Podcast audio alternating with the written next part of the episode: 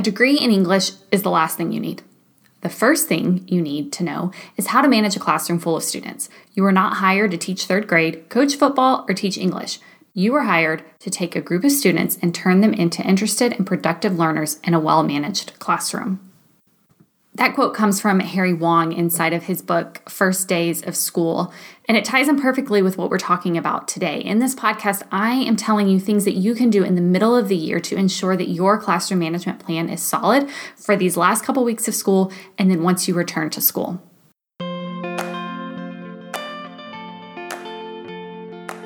Hey, teacher friend, welcome to the Simply Teach podcast, a podcast for teachers by teachers. I'm your host, Kelly Jackson, and each week I bring you a podcast full of practical and helpful ideas from teachers. We all know that teaching is really hard work, and I want this podcast to be a place for you to not only find ideas, but to also find encouragement and motivation.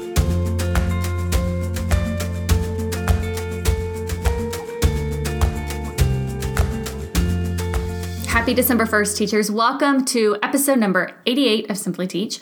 We are in the home stretch of the holiday or winter break, so I know things are getting a bit crazier than they already are in your classroom as we approach the end of the semester. I am in full on Christmas mode over here. This is our last holiday season abroad, and I won't lie, it's been really hard trying to balance enjoying every moment, but also mourning the thought of leaving. I'm from Texas, so winters there typically look like a cool 57 with the sun shining at like its coldest point, right? And as much as I don't like being cold, I have really grown to truly love winter and the snow and the beauty that comes with shorter days and warm hygge nights. Like it's my happy place right now. And I know that it's not likely that I'll ever live in a cold place again maybe, but I don't know. So I'm just trying to enjoy every moment of this last holiday season abroad that it has to offer. So I hope you too are enjoying this holiday season and prepping for a break coming up in a couple of weeks.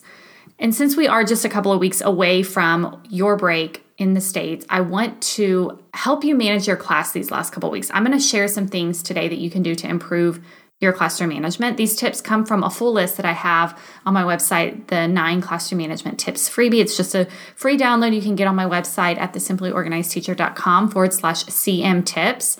Just head there, you'll sign up and um, it'll send you an email. You can download the free resource and it'll it'll come straight to your inbox and it shares nine different management tips as well as additional resources on the topic of classroom management that are going to help you improve your management in your class. How many times can I say management in this episode? Next week, though, the Organized Teacher Framework is opening up for enrollment.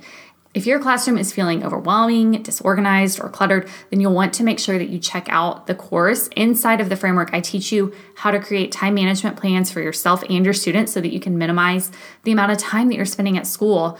We go over even more in depth on classroom management and how it relates to organization because they do go together. I teach you strategies for organizing your classroom at the beginning of the year or for those of you in the middle of the year, how to get your classroom reorganized, plus ways to keep it organized the rest of the year.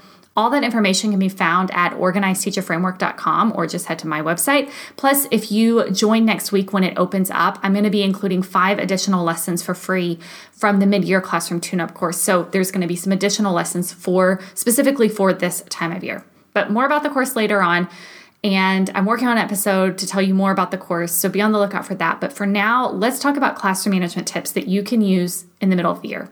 Also, I do have I I have a few, but I should say more than a few blogs and podcasts all on this topic of classroom management. So stick around till the end because I'm going to share all of those resources with you so that way you know where to go to get all the help for classroom management. All right, let's dig in.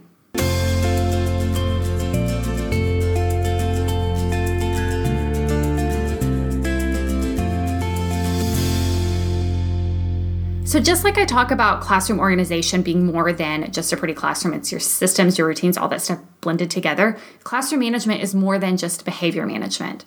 I, I think we tend to think of classroom management as how, how am I going to manage my students? How am I going to keep them behaving? And what consequences am I going to give to them if they misbehave? that is a component of classroom management, but that's not all classroom management is. Classroom management is your systems and your routines and all these things that come in to how your classroom works so that your classroom works seamlessly and smoothly. Like I mentioned, I've got a free resource uh, that has all of these tips. I'm going to run over them really quick, the nine tips inside of this freebie. Today, we're only going to talk about three because I could talk about these all day long. And, you know, I don't want you listening to this podcast for an hour. So, on that free resource, you can get it on my website. I talk about how to use a daily helper and team captain. All of these are related around classroom management and making your class run better. So, daily helper and team captain, the importance of brain breaks why classroom organization is important to management, how to use CHAMPS to outline your expectations for your kids whenever they're working, the four types of behavior management plans that you need, how important it is to be explicit in your teaching, what you can do to have a plan for dealing with difficult behaviors, attention getters that you can use, and then the importance of consistency. Y'all, consistency is key to management. But like I said, I could talk about those things for days. We're just going to talk about three of them in this episode. We're going to talk about champs. We're going to talk about organization and management going together. And we're going to talk about how to be explicit in the expectations that you're setting. So let's start out with talking about champs to outline expectations for each lesson. So kids, they crave boundaries and they need them. They need to know what is expected of them sometimes I see teachers who are more focused on wanting to be their friend or wanting to be the cool, fun teacher. And those things are good. Those things are important. That relationship aspect is really important to your kids feeling safe and welcomed in your class. But also, what goes hand in hand with that is that they need boundaries. They need to know how far they can go and what they can get away with. And that is why giving them expectations, clear expectations with a framework like CHAMPS is so helpful. Now, I know that CHAMPS is like, when I was introduced to it my first year of teaching, I think they talked about it in some training I was in, and then I was handed like a two or three hundred page book about it. So there's a lot of information about champs. I'm going to tell you what I know because I never read the book. I basically just got this from teachers that I was uh, you know watching or trainings that I was going to. But champs is basically just a management framework that tells students what the expectations are during the lesson or the independent work time or group time or whatever. CHAMPS, if you couldn't tell, is an acronym because nothing educationally can happen without an acronym for it, right? And each letter stands for a different thing that the kids need to be doing. So C is conversation, H is help, A is activity, M is movement, P is participation, and S, I think, is success again, remember I told you I didn't read the book. I just did it based off what I saw other teachers doing and then what worked in my classroom. So here is how I handled it in my classroom. And inside this free resource, the nine management tips download, I've got a picture of how it worked in my classroom. So basically, I just had a cutout on my whiteboard like the letter cutouts for each of the letters of champs. And all I would do whenever I, I would say, okay, you know, here's the activity we're doing, here's the directions, blah, blah, blah. Okay, your champs, your conversation, the voice level expectation is a, and we would pick one through five based on whatever, or I would pick one through five based on whatever uh, the activity was that they were doing. If you need help, you can raise your hand. Or sometimes, if it was in, I was eh, during guided reading or stations or whatever, so I was going to be meeting with small groups, the help I would write C3 before me, literally the letter C, number three, letter B for me. And that told the students that they their the expectation was to see three other people and ask for help before they came and asked me. The A stands for activity. So I would just write whatever the activity was that we were doing. In this picture that I'm looking at right now inside the free download, it says poem. So we were doing something with poetry. I would also write sometimes if if we were doing some project or there was expectation of what I wanted them to do after. So maybe it was like, you're going to work on this poem. And then number two, whenever you're done, this is what you do as your your follow-up work or um, your sponge activity or whatever it is that you're gonna you want the kids to do if they finish before time is up M stood for movement in my classroom, and basically that just told the kids because I had a flexible classroom what they could do. They could move around, they could sit. Um, if they needed to go to the bathroom, like I would always put in, in, this picture, you can see it says checkmark BR, checkmark H2O, which meant you're free to go to the bathroom and get water. You do not need to come ask me. And then P stood for participation. And so that was how many kids they were working with. If it was an independent work, I would just draw a little stick figure of themselves. If it was something they were doing with a group, then I would draw stick figure times four or times two or whatever. So CHAMPS worked out great because it got to the point where I would go over champs in like 30 seconds. I know I just spent like two minutes talking about it, but it was such a quick thing that I would just go, okay, our voice level expectation is if you need help, you can do this. You are working on this activity. And if you finish this is the next thing you're going to do, you're free to go to the bathroom, you're free to get water, but you are staying at your desk and you are working independently. Bam, done. But what I loved about this, and we'll get to this in just a second, is it explicitly gave kids the expectations of what I wanted from them. So there was no excuse for students to be up walking around if they weren't going to the bathroom or they weren't getting water because they knew what the expectation was. Does that mean they always follow the expectation? No. But when you give them these expectations, then there is, they know what they're supposed to be doing. So if they're not doing the thing that they're supposed to be doing, then there's room for discussion on, you know, a redirect or a consequence or whatever. But if you don't tell your kids what you expect them to do, and then you get frustrated because they're getting up and going to the bathroom without your permission or they're talking to friends when they're supposed to be working independently they are going to do what is natural to do when you're with people unless you guide them and give them expectations of what you expect from them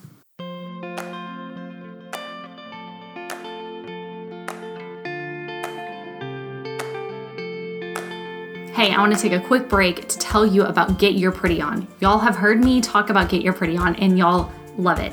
Allison from Get Your Pretty On has a ton of outfit formulas that give you all the pieces that you need to create your perfect outfit. What I love about this and these formulas is that she literally tells you everything you need the pants, the shirt, the dresses, shoes, bags, belts, accessories, all of that stuff.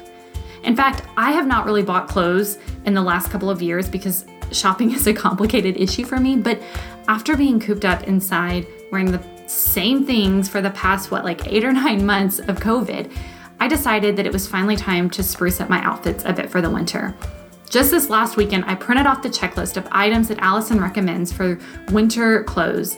And I went through the list, I checked off things that I already owned, and I made a list on my phone of the items that I wanted to prioritize buying. Then I headed out for an afternoon of shopping with my mask, of course. And in just a couple of hours, I was able to get some new outfits, all based off the items that she recommends in her outfit formulas.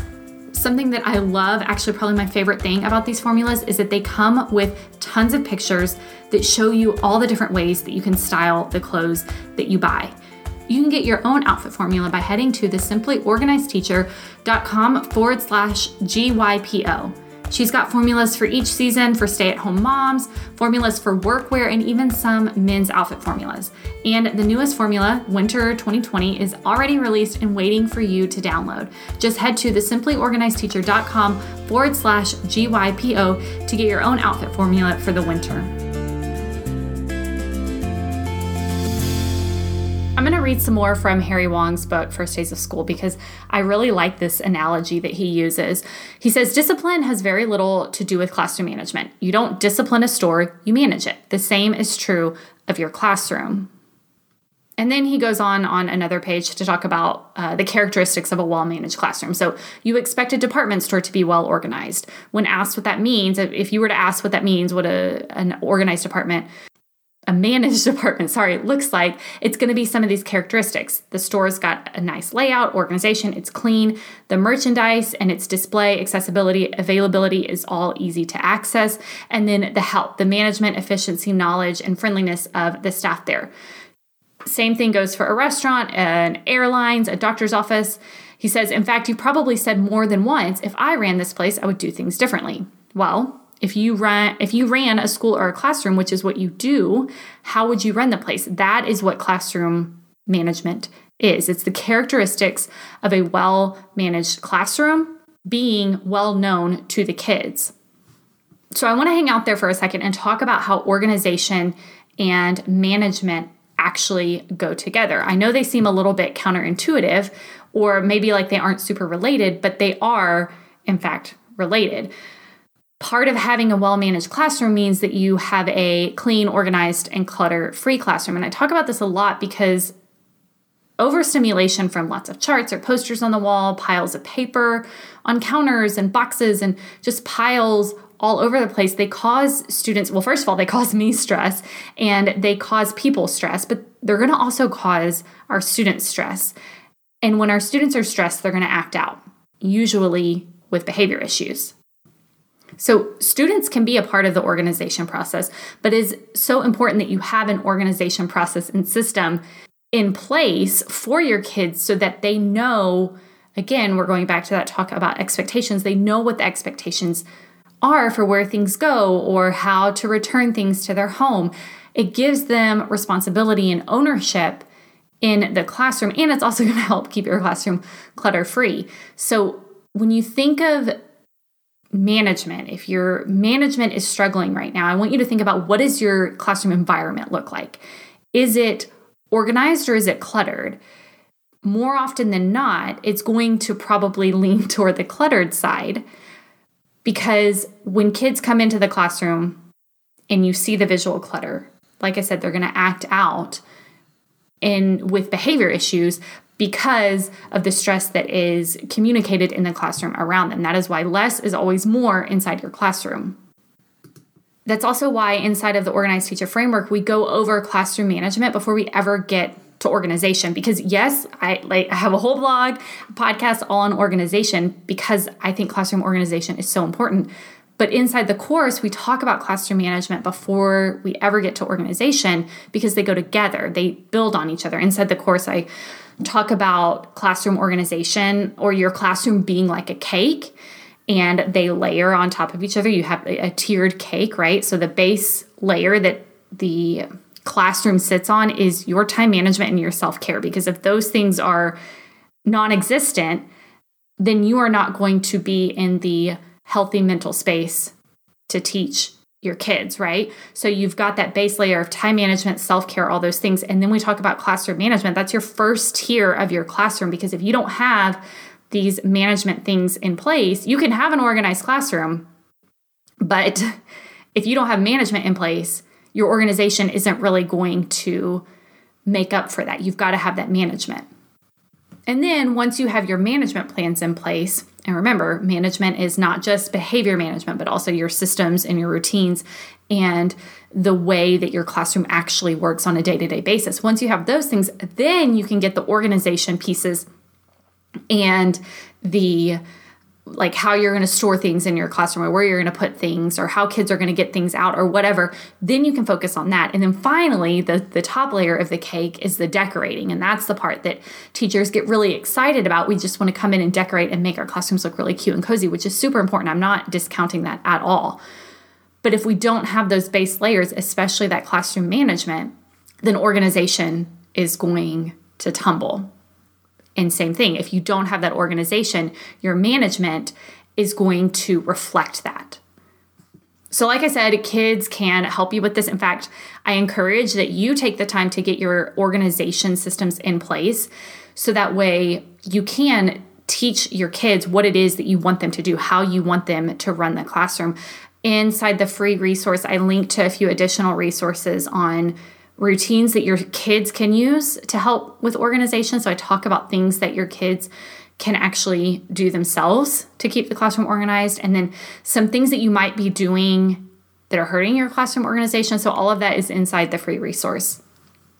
The last tip I want to talk about today is the importance of being explicit in your language when you're giving directions. I always, always, always want you to be very intentional with the words that you speak to your kids. Don't leave any room for misunderstanding because they will take that and they will run with it. So, an example that's coming to mind when I was in the classroom of how this played out and I had to learn to be explicit was I would just finish explaining, you know, doing our mini lesson or reading the story or whatever and giving uh, directions about what we were going to do. And I would say, okay, so we're going to go to our desk and you're going to get out your pencil and blank. And as soon as I said, we're going to go to your desk or we're going to go to our desk or whatever, kids would start moving. And I was like, wait, I'm not done giving the, ex- the direction. Like, you don't know what you're going to do when you get to your desk because you're moving, you're not listening to me. And so you're going to get to your desk and be like, hey, what are we supposed to do now? So I would get really explicit and I would say things like, when I say go, you will go to your desk, get out your pencil, and you're going to take out your math journal. And then the kids, like the first couple times, they would start going, like as soon as I told them what they were going to do. But sometimes I would sit there and pause for 10 or 15 seconds. When I say go, you're going to go to your desk, get out your pencil and your math journal. And then I would pause. And then I would say go. So this would communicate to students that I wasn't done giving instructions and I still needed their attention, but I was also preparing them for a transition of some kind.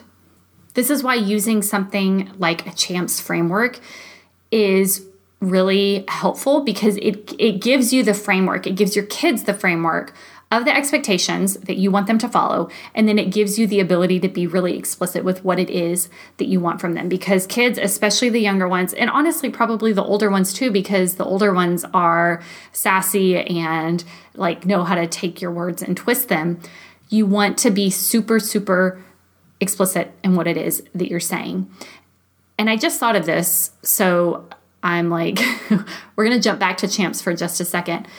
I didn't think about this until right now, but champs is obviously like a long list of expectations you can go through. There were years when I would use MAC. So I would just say um, movement, activity, and conversation. So I, those were like the most important things to me. Um, and I would just go over those, you know, here's here's how you can move around the classroom, here's what you're going to be doing, and here's the conversation. So if champ seems too much for you, or if you've got really little kids like kinder or preschool or something, and that feels like too much for them, then you can spruce, uh, not spruce it down. You can, what's the word I'm looking for? I don't even know. Take it down to just those three MAC. And also, I didn't mention the S for success. So sorry about that. I honestly didn't really use success that often because I didn't like it. Again, I was not formally trained in champ, so you can't hold me to it. Okay, so back to being explicit. I want to answer a question that I was thinking of when I was preparing for this podcast that a teacher asked me back, I think in the summer, she messaged me about this, and she was basically saying, or asking, how do I balance being friendly to the kids and like have building that relationship and letting them know that I'm a safe um, welcoming, comfortable place to come to, and also being strict and and holding kids accountable. And I think it's a very fine line to walk. But what I always tell teachers, and this is what my mom like when I think of things my mom told me before I became a teacher, she didn't tell me a lot, but this is the one thing that she told me. Not that she was even a teacher, this was just like, I guess, her parent wisdom. But she always said it's easier to start out strict and loosen up than it is to start out loose. I don't like the way that sounds, than to start out easy and and get stricter. And so that was my philosophy going into teaching is I started out the beginning of the school year really strict in the sense that if I said this is what I expected, then I held the kids to it. I followed through with it. Because I wanted the kids to know that when I give a direction, I am going to hold them accountable as the year progresses, even just a couple months later, you can loosen up a little bit and you can be a little bit more lax with holding kids accountable to the expectations because what I found was that when my kids knew that I was going to hold them accountable, it built trust between us. They knew that they could trust me because I was going to follow through with whatever I said. And that is actually what created the relationships that allowed me to build deeper relationships with my kids. Think about your own friendships, right? You are going to trust people. You're going to be more open and have better friendships with people that you trust with your deepest, darkest secrets, right? It's the same thing with our kids. When they know that you are somebody that they can trust, that they can count on, that you are going to not only hold them accountable, but be accountable to them, they're going to be more likely to want to maintain that relationship and want to b- build that relationship with you because there is that trust there. So just think about that whenever you are kind of struggling with, okay, I want to be strict, but I also want to create a welcoming space. It's a really fine line that you have to walk, but it's super important that you let your kids know that you are going to hold them to, accountable to whatever it is that you ask of them.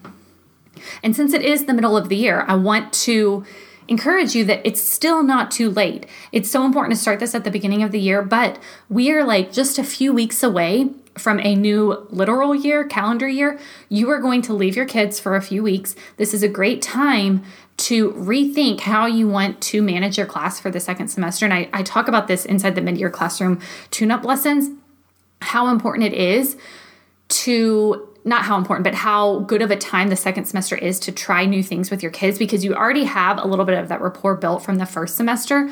So you can try new things management wise in the second semester with a little bit more ease so that way when the school year starts the following year, you can implement these new things. So if management isn't going super well right now, don't fear. You can think over the break how, how do I want to improve these things?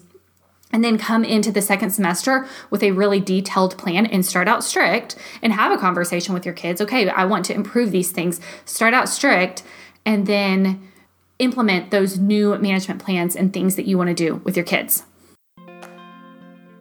So, right now, in the middle of the year, when things are getting just a bit crazy, crazier than they already are, the kids are anxious as well as you are to get to the end of the semester, you need a solid management plan in place. If you don't utilize something like CHAMPS, try that. Be sure to make organization a priority in your classroom, clear some of that clutter, and then be explicit in your directions. If you want more help with your classroom management, then be sure to head to the simplyorganizedteacher.com forward slash CM tips to get that download with all of the, the three that we talked about today, plus the other six that I talk about also, at the top of the episode, I said I have a few additional resources for you, and y'all, I, I have more than a few. Here they are. I'm not going to share links, I'm just going to tell you what I talk about in these different things uh, because too many links. But if any of these sound particularly interesting to, to you, then just head to the show notes to check it out. So, first up is Simply Teach episode number 11. I discuss the four must have behavior management plans. In Simply Teach number 13, we talk about how to implement your management plans. And then also in episode number 47, I talk about how to handle consequences with your kids. Plus, I've got a lot of interviews with various teachers on this topic. Check out episode number 33 with Linda Cardamus from Teach for the Heart. We talk about classroom management specifically in the secondary classroom. Number 59 is a live coaching session with a teacher uh, during her, I believe it was her second year of teaching, and we talk about her classroom management plans. And then finally, episode number 84, just a few weeks ago, was with Brandy Rosen. In that episode, we talk about organization for SPED teachers, but the last few minutes, we talk about students with challenging behavior needs and how you can manage it, how you can document it. She shares a lot of good tips. And then I've also talked a lot about classroom economies. In episodes number 36 and 61, you can go and listen about classroom economies as a way to manage your kids as well as teach financial literacy. Like I said, I've got a lot of co- uh, content all on this topic, so head to the show notes for all of the links to these episodes. All right, y'all, that is it for me this week. I will be back here next week to share some tips for staying organized during COVID. Plus, the Organized Teacher Framework is going to be opening up next week. Be sure you are on my email list so you can be notified when that course opens for enrollment. You'll get an email as soon as it's available to join. Everybody who enrolls is, of course, going to get all the lessons for the course, plus the four additional bonuses that I've included to help you get organized even quicker. And then I'm throwing in an additional bonus for anybody who uh, joins by December 11th they are going to get the additional five lessons from the mid year classroom tune up course. All of these lessons are things that you can do right now in the middle of the school year. All right, you guys, y'all have a great week. Stay safe, stay healthy, and I'll talk to you soon. Thank you so much for listening to this episode of Simply Teach. If you enjoyed it, I'd be so grateful to have you share it over on social media and tag me at the Simply Organized Teacher. Or you can head to wherever you are listening to this podcast right now and subscribe, rate, and review the podcast. This episode was edited by the team over at Podcastology. Remember, all the show notes, links to things we talked about, classroom organization resources, and all of the courses can be found over on my website, thesimplyorganizedteacher.com. Make sure to join my email list and get weekly organization tips straight to your inbox by heading to thesimplyorganizedteacher.com slash email. Y'all have a great week.